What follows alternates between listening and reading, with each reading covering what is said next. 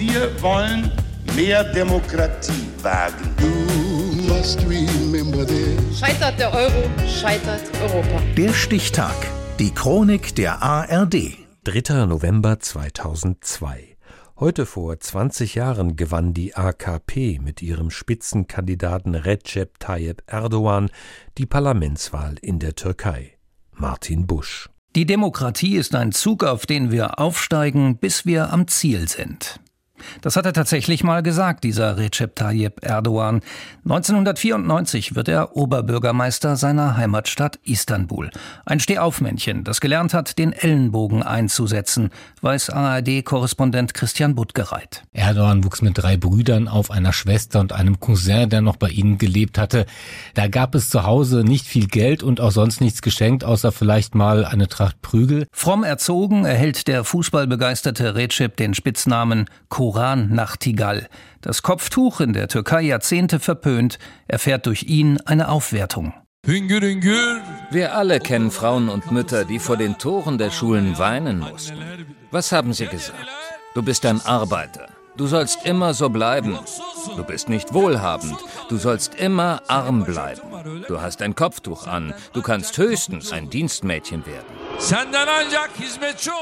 Er absolviert das Fachabitur für Imame. Sein opportunistisches Talent erleichtert seinen politischen Aufstieg.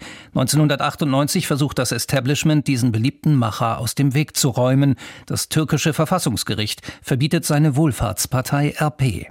Erdogan muss für vier Monate ins Gefängnis.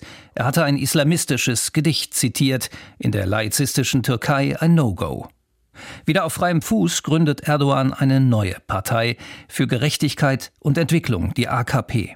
Sein Glück, die Türkei befindet sich in einer schweren Finanzkrise. Die anderen Parteien haben mit erheblichen Imageverlusten zu kämpfen. Bei der Wahl 2002 erlangt die AKP deshalb einen überragenden Sieg, die absolute Mehrheit. Eine Nation. Eine Fahne. Eine Heimat. Ein Staat. Von da an hat Erdogan das Land zwischen Okzident und Orient im Griff. 2013 nach den Protesten auf dem Taksimplatz werfen ihm deutsche Medien vor, mehr und mehr wie ein Despot zu agieren, doch das lässt ihn kalt. Sollen Sie mich doch ruhig einen Diktator nennen. Das geht zum einen Ohr rein und zum anderen wieder raus. 2014 wird er Staatspräsident, da ist er 60. Hatte er als Kind noch Sesamkringel verkauft, um die Schulbücher bezahlen zu können, lässt er sich nun einen prunkvollen Amtssitz bauen. Der Weiße Palast in Ankara steht auf einem Grundstück, das Staatsgründer Atatürk zu einer Art Naturschutzgebiet erklärt hatte. Größenwahnsinn, so die Kritiker. Erdogan inszeniere sich wie ein osmanischer Sultan. Doch ARD-Korrespondentin Karin Sens warnt davor, ihn zu belächeln. Der Mann hat eine Ausstrahlung. Er spricht mal laut, mal leise, er guckt die Menschen an, er redet mal schnell, mal langsam und er ist auch rhetorisch gut und das macht ihn sicherlich auch ein Stück weit gefährlich. 2016 übersteht Erdogan einen Putschversuch, lässt Zehntausende verhaften oder entlassen. 4000 Staatsanwälte und Richter verlieren ihren Job. Der Teil der Bevölkerung, der hinter ihm steht, dankt Erdogan neue Straßen, Brücken und Moscheen sowie ein verbessertes Gesundheitssystem. Eine EU-Mitgliedschaft ist unter ihm indes nicht wahrscheinlicher geworden.